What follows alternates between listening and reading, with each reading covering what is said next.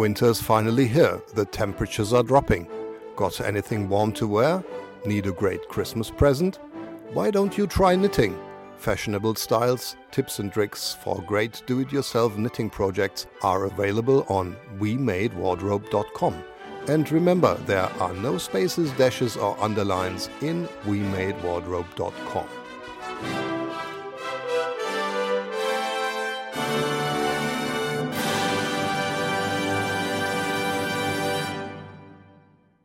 Buongiorno cari amici amanti dell'italiano e benvenuti all'episodio numero 133.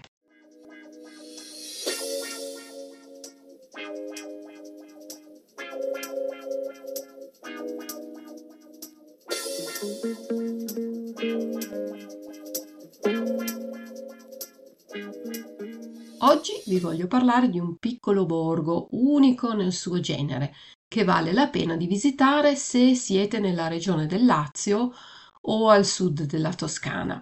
Sto parlando di Civita di Bagnoregio, una piccola frazione del comune di Bagnoregio in provincia di Viterbo, dichiarato uno dei borghi più belli d'Italia. In questo piccolo paese abitano solo 11 persone. Per questo è anche conosciuto come la città che muore, ma è un borgo medievale veramente spettacolare. Si trova a pochi chilometri da Viterbo e non lontano dal lago di Bolsena, fra le tre regioni Toscana, Umbria e Lazio, nel territorio dei Calanchi, una terra costituita da due strati, quello più antico, argilloso, di origine marina, facile all'erosione, e lo strato superiore fatto di materiale tufaceo, tuff, o lavico, lavastein. Il borgo è collegato al comune di Bagnoregio solo da un lungo ponte che si può percorrere solo a piedi e si trova sulla cima di una collina dalla quale si possono vedere le valli sottostanti e il paesaggio dei Calanchi. Ma vediamo la sua storia. Fondata 2500 anni fa dagli Etruschi su una delle più antiche vie d'Italia che collegavano la valle del Tevere al lago di Bolsena. Il suo nome era Bagnorea, che probabilmente deriva da Balneum Regis, perché un tempo c'erano delle terme con acqua particolarmente efficace contro le malattie, particolarmente salutare. La città di Civita aveva cinque porte, oggi quella principale è la porta di Santa Maria Maggiore. La struttura della città è di origine etrusca, con cardi ed ecumani, cioè le due strade principali di una città.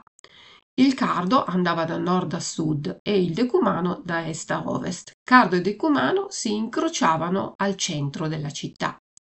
L'architettura della città è invece di origine medievale e rinascimentale. Il periodo di maggior ricchezza e successo della città, infatti, è stato proprio durante tutto il Medioevo e nel Rinascimento. Nel 1695 però un terribile terremoto ha staccato Civita di Bagnoregio dalle altre due città di mercato, oggi Mercatello, e Rota. Il risultato di questo terremoto lo si vede ancora oggi. La città di Bagnoregio si trova oggi sulla cima di una roccia separata completamente da tutto il resto e dominante due vallate. A causa di questo terremoto e dell'isolamento del borgo dal resto del mondo, è successo che sempre più persone hanno lasciato la città e nel corso dei secoli sempre più frane ed erosioni hanno tolto terra e case al paese, che però è diventato una grande attrazione turistica perché veramente di grande impatto scenico. L'abitante più famoso di Civita di Bagnoregio è stato Bonaventura da Bagnoregio, un teologo, filosofo e cardinale italiano, uno dei più grandi biografi di San Francesco d'Assisi. Per visitare la città bisogna pagare un biglietto di 5 euro nel fine settimana e di 3 euro nei giorni feriali, cioè durante la settimana. Questi soldi vengono poi usati per preservare, cioè per proteggere la città che inevitabilmente è condannata a sparire quando l'ultimo pezzo di terra crollerà. Adesso però la piccola città è molto viva, visitata da turisti, con molti locali, ristoranti, piazze dove si tengono festival ed altri eventi. Se decidete di visitarla, farete un tuffo nel passato, nel Medioevo e nel Rinascimento. Cosa vedere a Civita di Bagnoregio? Beh, naturalmente il panorama delle due valli dei Calanchi merita già un viaggio, ma vi consiglio anche di visitare la grotta di San Bonaventura, la leggenda racconta che un bambino si ammalò gravemente e i suoi genitori si rivolsero a San Francesco per chiedere aiuto.